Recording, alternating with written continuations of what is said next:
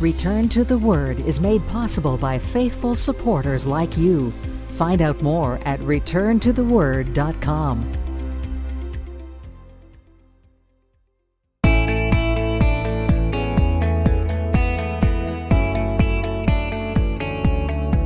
Welcome to another edition of Return to the Word Radio with Bible teacher Mark Fontecchio. Advancing the message of God's amazing grace through the teaching of God's Word. And now, with today's message, here is our teacher. As you make your way to Galatians chapter 6, let me tell you the true story of a young songwriter. Back in 92, Isaac was an 18 year old pastor's kid who grew up attending church every Sunday. Now, he loved the Lord, but he thought that the music in church was awful. It was slow and it was sad. It was depressing, and hardly any young people were singing along. And Isaac was fed up with it, so he finally started complaining to his dad about it. And he said, Dad, the music at church stinks. When are we going to sing some new songs? I love his dad's response. He said, Son, if you think you can do better, why don't you write some new songs for the church?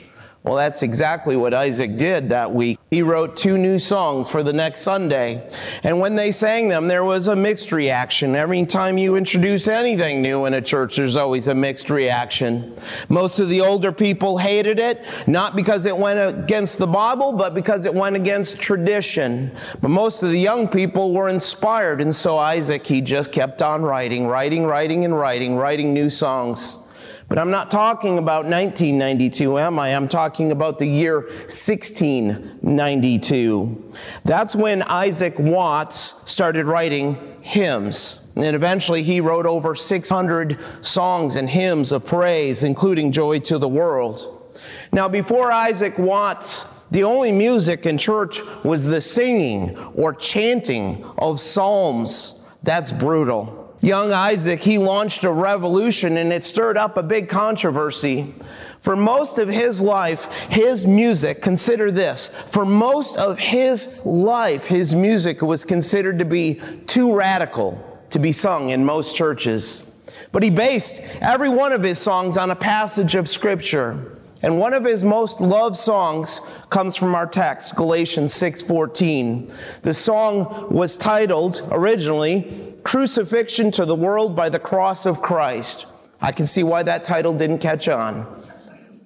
This song has a different title today. We sung it this morning, a song that was considered too radical to sing in the churches back in the 1600s. But reflect on those words because they sum up the teaching of Galatians chapter 6 when I survey the wondrous cross on which the Prince of Glory died. My richest gain I count but loss and pour contempt on all my pride.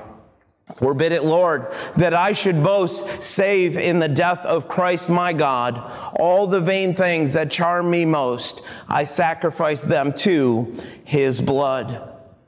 This morning, I want to talk to you about the harvest of everlasting life.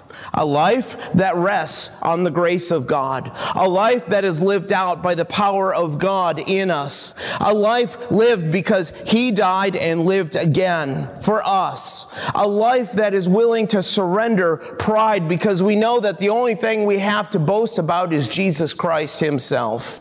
Galatians 6. Join me there this morning if you would, starting in verse 6. Let him who is taught the word share in all good things with him who teaches. Now, if you've been with us through our walk together in the book of Galatians, we have seen that Christ has set us free. Free from a lot of things. Free from the law. Free from the power of sin. Free from death. But that doesn't mean that there's no consequence for our sin. That doesn't mean that we can just live in licentiousness. You see, the freedom given to us in Jesus Christ means we are now free to serve one another, free to live by the power of the Spirit, free to live in love for one another. These are things that you could not do before Christ set you free. But we reap what we sow, meaning there are still consequences for how you live, for your actions in life. And Paul is telling us that the best way to use your money is to share it with those who teach you God's word. Now, Why is this true? Well, there is a relationship that develops between a pastor and the people, especially when the Word of God is being taught week after week.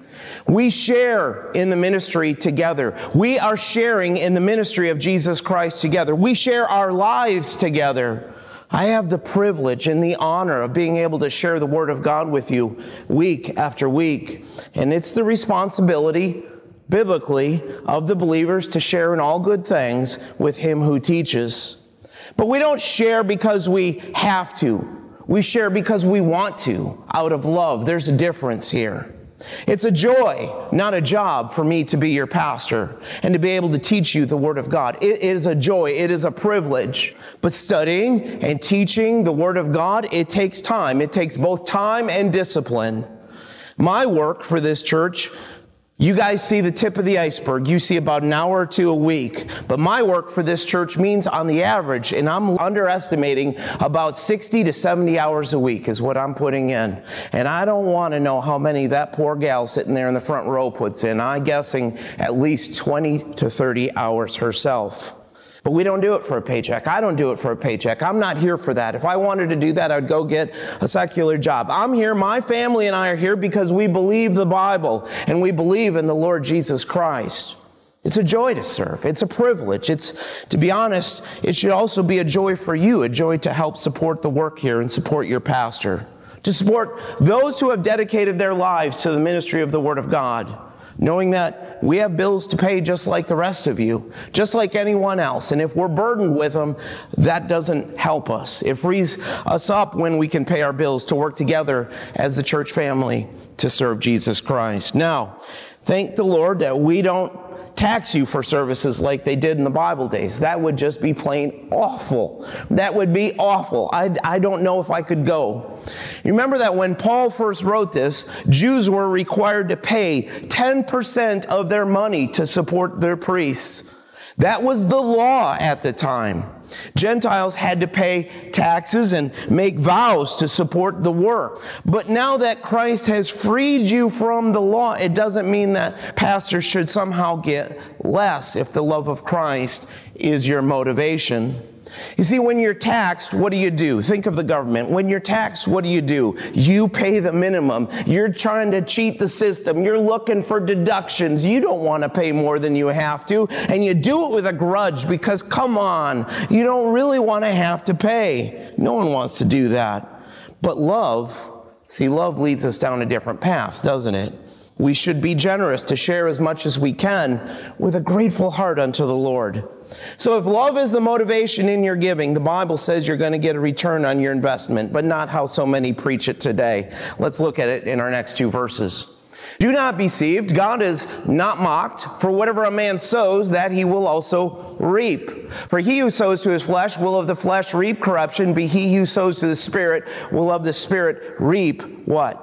Everlasting life. Let me tell you what this is not saying. This is not saying that if you just start giving, you're going to get a big mansion or you're going to get everlasting life. You can't buy your way to heaven. That's not what this is saying. I do not think, let's be honest, I do not think most Christians believe these two verses right here. Those that give unto the Lord, those who share what God has given them, gain so much more than you could ever give. If you sow corn, you reap what? Corn. If you sow wheat, you reap wheat. Whatever a person sows, he will also reap. It's just a basic principle of life. And if you look at the context, Paul applies it to sharing of all good things. Now, Paul is talking about money. How do we know this?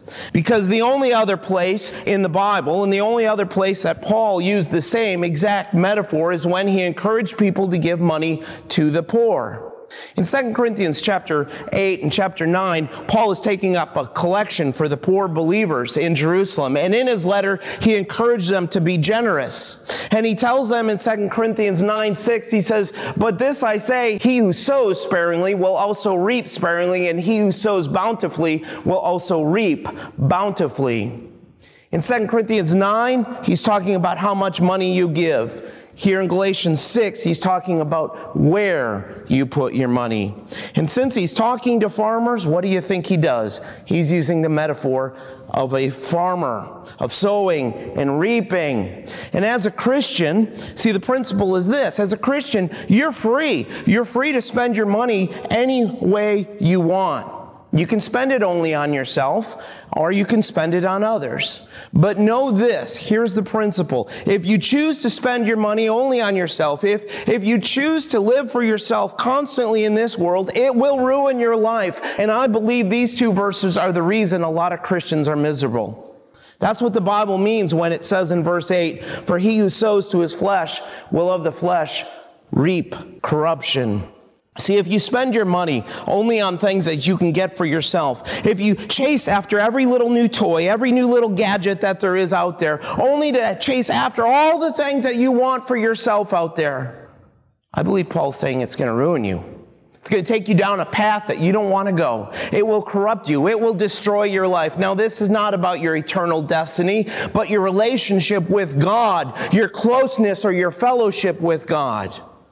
If you live this way, I believe the Bible teaches that you will find yourself becoming a very self-centered person, filled with envy, filled with greed, and arrogant, because that is what comes when we follow after our sin nature. Now, Paul says God is not mocked. In how you live, it has consequences. You see, anytime, on any principle in the Bible, anytime we ignore God's counsel, what happens? We suffer, don't we? Anytime. So here's the thought. You cannot sit and claim to accept the whole counsel of God and then just start picking and choosing the parts that you want to obey. Wouldn't that be nice if we could? But we can't. We can't do that. To do such a thing is to treat God with contempt. It is to show that you have very weak faith. There will be no reward for selfish living. But if you learn as a believer in Christ to spend your money on spiritual things, to use God's resources that He has entrusted to you for His glory, you will get a return on that investment that lasts forever. That's the end of verse 8. But he who sows to the Spirit will of the Spirit reap everlasting life. Not a verse about eternal salvation. It is about eternal rewards in the coming kingdom of God. This is not about receiving the free gift of life, because that's something that's free. You just receive it. This is about reaping, reaping everlasting life. An abundant life centered on Jesus Christ. It is the very life that God shares with his people, with his believers. You see, if you plant a watermelon seed in the spring, don't expect grapes in the fall. And if you don't like watermelons, then don't plant watermelons. If you want a close relationship with God, part of that involves trusting God with your finances. If you want to sow the seed of living for yourself, don't be surprised when you reap the harvest and you hurt your own walk with God. And this is why I think it's so important to go through this text. See, the question is this what are you spending your money on? Does the work of Jesus Christ come first in your life, or does it not even come into the picture? God prompts us, Paul says. God prompts us. The Spirit prompts us to use our money for His plans and His purpose. And the question is, do we trust Him? This goes so much deeper than just our wallet, doesn't it? It goes so much deeper than just our wallet. Paul is letting us know that when Christians fail to honor him with their money, their spiritual life, it can never really be what God intended. Giving unto the Lord, that takes faith. I mean, when you get your paycheck, when you get your money, and then all of a sudden you start turning around and writing it off to someone else, that takes faith. It takes trust that even though you give part of your income back to God, that He's going to honor that and He's still going to meet your needs. But if you show him week after week that you don't really trust him, I wonder, Christians, just how close you are in your relationship to God. Jesus himself said these words, you know them, for where your treasure is, there your heart will also be. Don't give out of guilt. That's not what we're talking about. And we're not saying just give once because Mark preached on money and, and then you're going to forget about it for the rest of your life because you're convicted. But learn to give as a part of your relationship with Christ. Learn to give sacrificially because you believe God, you believe the Bible, and you want to live for His purpose. See, if you sit and feed your flesh, if you live for every craving that comes along your way, that your sin nature has, it's going to destroy you. But if you live for God and let His ways guide your life, it will lead to a deeper walk with Christ and His eternal reward and glory. Now, these are future rewards, so you're not going to get a big jet or a mansion or a fancy car just because you gave to the Lord.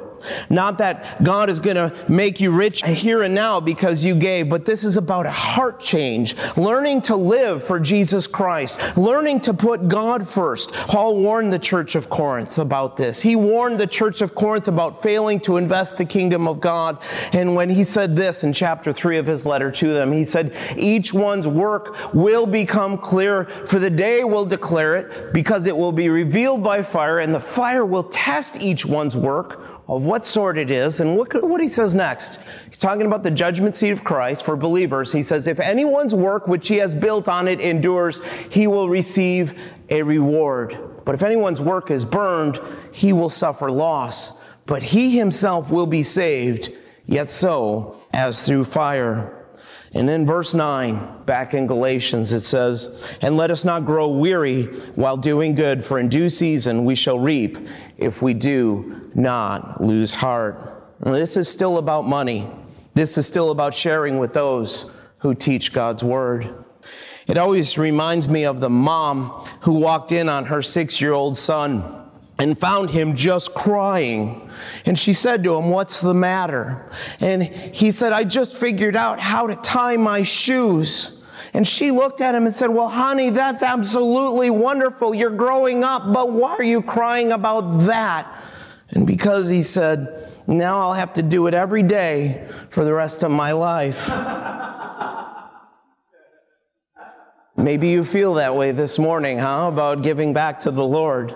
It is a part of growing up in the faith. It is a part of growing up in the faith.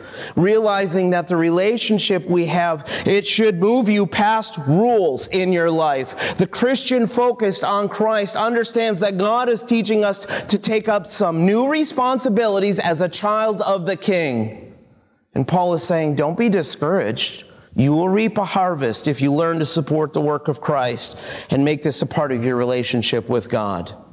The day will come in His kingdom when you reap that harvest. But don't quit. Don't look for the reward here and now. Don't do it because you think you're going to get something here and now from it. Look for the opportunities that God gives you to support His work. See, a Christian that keeps on looking to Christ, a Christian that keeps on looking forward to the return of Christ, sets his mind on living for the Savior, knowing that the final harvest will come when Christ returns. Verse 10. Therefore, as we have opportunity, let us do good to all, especially to those who are of the household of faith.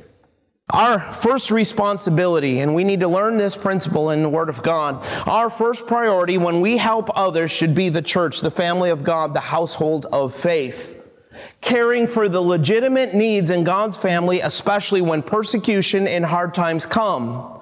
Now, this is not asking us to give to others in the church who refuse to work. This is not asking us to give to others in the church because we have to. No one is under the law. Give because you want to. Give because God has freely given to you. Love understands that we're all going to be in eternity together. We're all going to be in glory forever together. So help if there is a just cause. Help if you can. Now in verse 11, Paul shows that Paul used a scribe to write this letter. But now Paul, with his eyesight probably just as bad as mine, he starts to write the closing himself to authenticate his message and to close out his message to the people he so loved and to personally point out from the hand of an apostle of Jesus Christ that we are saved by grace through faith and that we are to grow in that same grace. Then he says, starting in verse 12, as many as desire to make a good showing in the flesh. These would compel you to be circumcised, only that they may not suffer persecution for the cross of Christ. For not even those who are circumcised keep the law, but they desire to have you circumcised that they may boast in your flesh. So here's the teaching. If you want to be free from the pressure to live up to the expectations of others, don't live to try to impress other people. Instead, focus on Jesus Christ. Focus on what he did on the cross. It's like the old story of an old man and his son on their way to the market. And the old man was walking behind when they went through the first village. And the people, they called this old man a fool because he didn't ride on the donkey as they went along. So he climbed up on that animal's back. Then in the second village, as they walked along, the people said the old man was cruel to let the child walk while he enjoyed the ride on the donkey. So then the old man got off and he put the boy on the donkey. But then they got to the third village and the people accused the boy of being lazy for making the old man walk. So the man got on the donkey with the boy. Well, then in the fourth village, the people, they felt sorry for the donkey because he was made to carry two people. So then when the old man and his son finally made it to the market, the old man was seen carrying the donkey. Some people feel the need to impress others. People want to be liked. People want to be respected. But all they end up doing is carrying, hear me, a heavy, heavy burden because they're just putting on a show for others. It's not honest and it's not of God. And that is the heart of the legalist. See, God doesn't want us to live this way. That's what Paul's telling us. God doesn't want us to live that way. God doesn't want us always worried about what other people think. You know, the cross in the first century was a cruel, cruel, wicked punishment. It was offensive, reserved for the worst criminals, the scum of the earth. It was a horrible, horrible instrument of torture and death, so horrible that the Roman citizens could not typically be hung on a cross, only what they considered to be the barbarians. So when the Christians began to proclaim that Jesus Christ had to die on the cross for our sins, many people were just taken back. They were offended by such a comment. What do you mean that my sin, my sin demands the penalty of the cross? I'm not that bad. How dare you suggest that I deserve crucifixion and that Christ had to pay that kind of penalty for my sin? See, that's that's the reaction that so many people had at the preaching of the cross. The cross was offensive, and many Christians found themselves hanging on it in the first century. But the Hebrew world and in the camp of the legalists, if you were a man, circumcision meant something. It meant that you belonged to the right group, the correct group, and if you were uncircumcised, you were an outsider. And that is where the legalists came in. They wanted to be accepted by the right people. So they stopped preaching the cross and started preaching circumcision. They were trying to avoid persecution. They were scared. They were like little babies afraid of persecution. But that put them into the bondage of trying to live to impress other people. It put them under a burden of trying to worry about what other people thought. And so the solution that Paul gives here is to stop worrying about trying to avoid persecution. Don't live your life on the defensive. Stop living your life just trying to avoid being hurt. Stop trying to dodge the pain, the ridicule, or the shame that you think others might put on you. You're to live to please God, not men. You know, I honestly couldn't do the work for one day here in this church or any church that God has called me to if I sat there and worried about what people think. I serve Christ. I let Christ direct my life. Medical missionaries around the world, they know this to be true. Some of them stand in such lonely places all throughout the Arab world or in the communist Asian world, knowing that if they are fortunate enough to be used by God to lead a person to Jesus Christ, that new Christian that they lead to Christ will soon face persecution and isolation, and many will die immediately for their faith. And I think of Christ when he said this in Luke 9 23. If anyone desires to come after me, let him deny himself and take up his cross daily and follow who? Follow him. This is learning to become a disciple. It's moving beyond the basics of your faith and learning to become a disciple of Jesus Christ, one who grows up in the faith instead of just coming and being a baby in the faith, learning to deny self to follow Jesus Christ. You know, more and more every day we live in a culture that is very hostile, very hostile to the Christian faith. So expect ridicule. Expect it when people make fun of you for believing in Jesus Christ. That should not stop us for a second because the only thing that really matters is our relationship with Jesus Christ. And this should set us free from this mindset of mindlessly trying to live to impress others. Many of you know the name Dietrich Bonhoeffer. He died in a Nazi concentration camp because of his faith in Jesus Christ. And he once said this about Jesus. Listen carefully to what he said about our Savior. He said, Christ kept himself from suffering till his hour had come. But when it did come, he met it as a free man, seized it, and mastered it. And that is exactly what Bonhoeffer did himself when the hour of danger came upon him.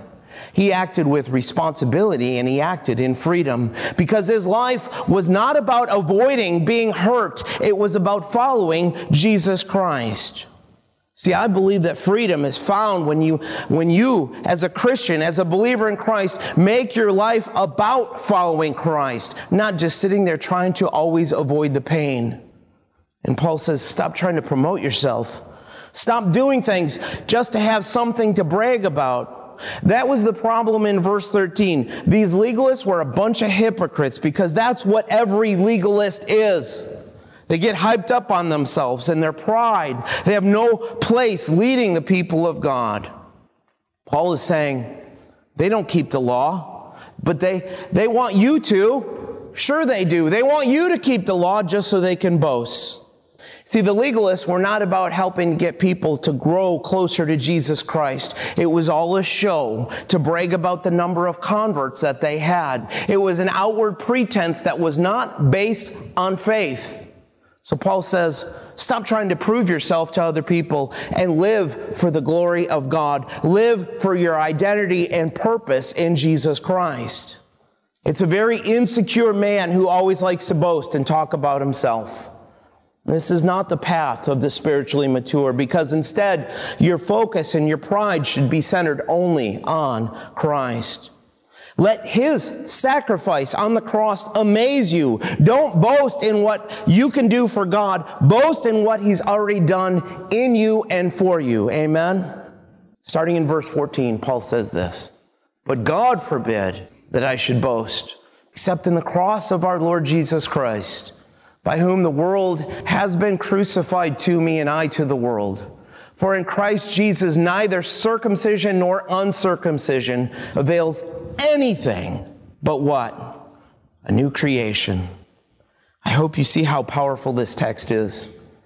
Paul is proclaiming that next to the cross of our Lord Jesus Christ, next to the love, the very love that was shown to us on the cross, the things that we crave after, they mean nothing.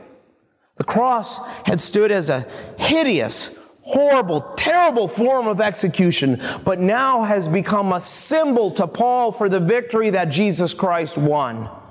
Paul found that through the work of Jesus Christ on the cross, he now looked at the world as if it were on a cross, meaning simply this. He considered the world as good as dead to him and himself as good as dead to the world. The things that Paul once chased after in the world, they no longer attracted him. See, the cross, it sets us free. It sets us free from the power of sin, free from having to follow after this lost world, free from the enslavement of having to try to impress other people. The redeemed in Jesus Christ, the believers in Christ, they've been perfectly accepted by God. So hear the teaching of the Word of God. Within each and every one of us, there is a need. We all have a deep desire within to be loved, but your love needs, hear me, can never be satisfied by another person. Your love needs can never be satisfied by another person. Not by your mom, not by your dad, not by your husband, or even your wife. Only by God Himself. Find the acceptance that you look for in life in Christ. See, the cross of Christ made it possible for God to accept us as holy and righteous in His sight. So, Christian, boast about that. Boast about the work of Christ on the cross. Boast about what God has done for you in Jesus Christ. One of the reasons I left the road and quit doing conferences is because what I saw on the road disgusted me. I'll tell you what I saw. I saw it in closed rooms and I saw it in, on big stages man after man after man, at one conference after another, in town after town, standing up and trying to impress others. That's not of God. It's not of God. God wants his people to dig in and be humble servants. We're just the tools, and apart from him, what does scripture say? We can do nothing. So don't sit around and think that you're so smart that God needs you because he doesn't need you. He loves you, he wants to use you, but he doesn't need you.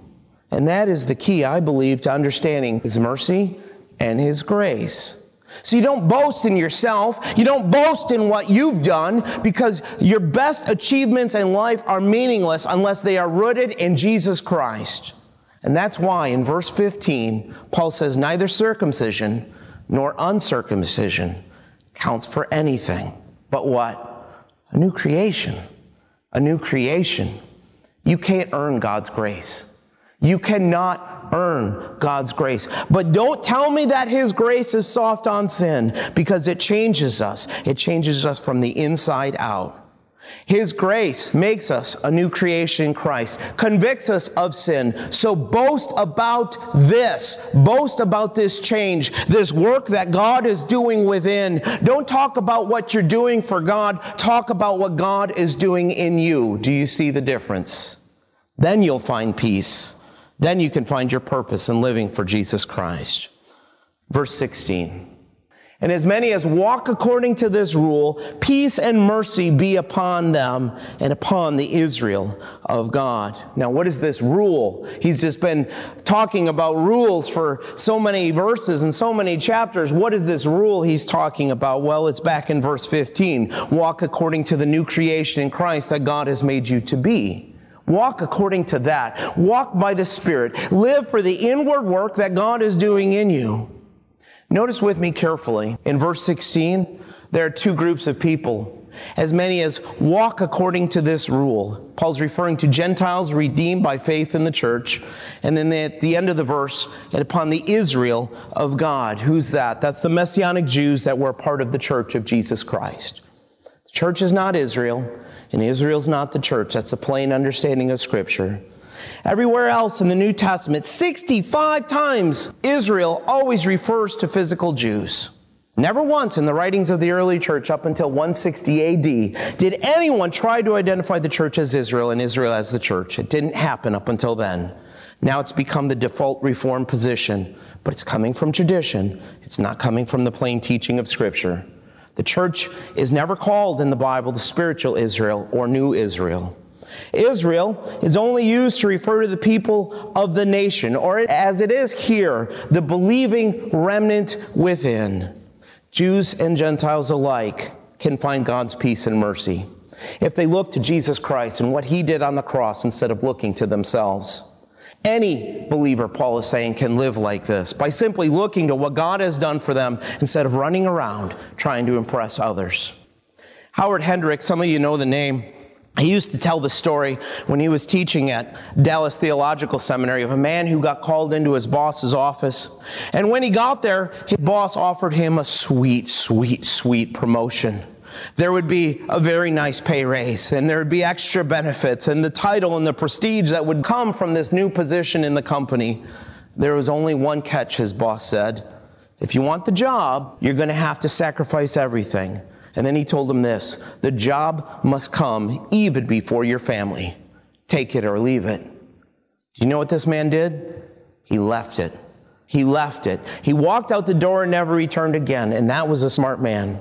Because the freedom that we have to live for Christ means we have the freedom to say no to a driven lifestyle that is always focused on what we're doing here, focused on ourselves. Because we don't have to impress anyone. We know what's really important. And that is the work that God is doing on the inside of us because of what He's accomplished on the cross. Sure, to live like this is going to cost you. You may be persecuted, you may be ridiculed, and Paul certainly was. And he says in verse 17, From now on, let no one trouble me, for I bear in my body the marks of the Lord Jesus.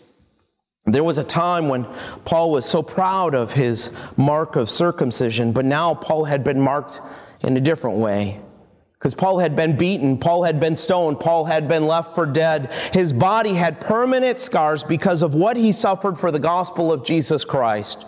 But Paul saw these marks as signs of ownership. They identified him as a servant of God. Paul was not a slave to the law. Paul was not a slave to the need to impress anyone. He had the marks on his body to prove that he served another. He served Jesus Christ. And so Paul ended this beautiful epistle to the Galatian churches by telling the church that if these legalists had any marks on their bodies that showed they had suffered for Jesus Christ, then let them be shown. Otherwise, stop bothering Paul. Stop bothering him. Because Paul would rather fight for truth and for grace and stand alone for the gospel of Jesus Christ than to give in to the lies of the legalists. Paul lived to please God, no matter where that took him in life even his own suffering. And so he ended with the words, Brethren, the grace of our Lord Jesus Christ be with your spirit. Amen. Grace is exactly what these believers needed. You might have heard about Wycliffe Bible translators. Let me tell you the true story about their namesake. In the 14th century, John Wycliffe was a very highly educated professor at Oxford. He read the Bible in the original languages in Hebrew and in Greek. And as he read the Bible and compared it to the church of his day, he noticed that the two, they were not lining up. See, he couldn't find anything in scripture that justified a pope, and he couldn't find anything in scripture that gave the church the right to rule with an iron fist and control its members like it did.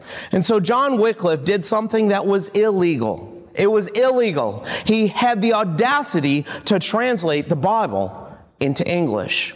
Well, the Catholic Church ordered him not to do the translation, but he just kept on. He kept doing it. And he was arrested and charged with heresy. And he was removed from his teaching position at Oxford. And he was heartbroken. And he died of a stroke just a few years later while he was preaching to a small group of Christians, like minded Christians. But 54 years after he died, Wycliffe was still so hated by the church that the Pope ordered for his body to be dug up and his body was then burned, along with his books and his Bibles that he made. And then his ashes were sprinkled on the Thames River in London. And the enemies of John Wycliffe, oh, they celebrated. They said, Wycliffe is dead. Wycliffe is forgotten. But he's not forgotten, is he? If you are holding an English Bible in your hand this morning, this is the harvest that John Wycliffe has left for us. You see, he stood up to a legalistic church and it cost him dearly. He never saw it in his lifetime. He never saw it in his day, but he was faithful to plant seeds of obedience to Christ based on his love for the scripture. But the question before us that I want to ask you this morning is what are you going to leave behind? What are you going to leave behind? You see, today we are enjoying a harvest of the sacrifice and the service of faithful men and women who have come before us in Jesus Christ. But what the ministry is, is this ministry is giving in your life when you feel like keeping. It's praying for others when you need to be prayed for yourself. It's feeding others when your own soul is hungry. It's living out truth before people even when you can't see the results. It's hurting with other people when your own hurt in your own life can't even be spoken of. It's keeping your word when it's not easy, when it's difficult. And it's being faithful when your flesh, when your body, when your sinful desires want to run the other direction, want to run away. So be faithful to Jesus Christ, friends. and be patient because you may not see your reward of the good harvest until you get to glory, until you get to heaven. I love the words of the song by Steve Green that says this, and we'll close with these words. Oh, may all who come behind us find us faithful. May the fire of our devotion light their way. May the footprints that we leave lead them to believe, and the lives we inspire them to obey. Return to the Word Ministries is committed to teaching the full counsel of God's Word and the gospel of Jesus Christ. For more about our ministry, please visit returntotheword.com. Return to the Word is a faith ministry. This means we freely distribute the teaching of the Word of God over the air and online. We do this without charge. If you feel led to support the ministry with a donation to help cover these costs, you may do so on our website, returntotheword.com, or by mailing a donation to Return to the Word, P.O. Box 879259, Wasilla, Alaska 99687. Thanks for listening, and we pray that the Word of God will be a lamp unto your feet and a light unto your path. Join us next time for another edition of Return to the Word.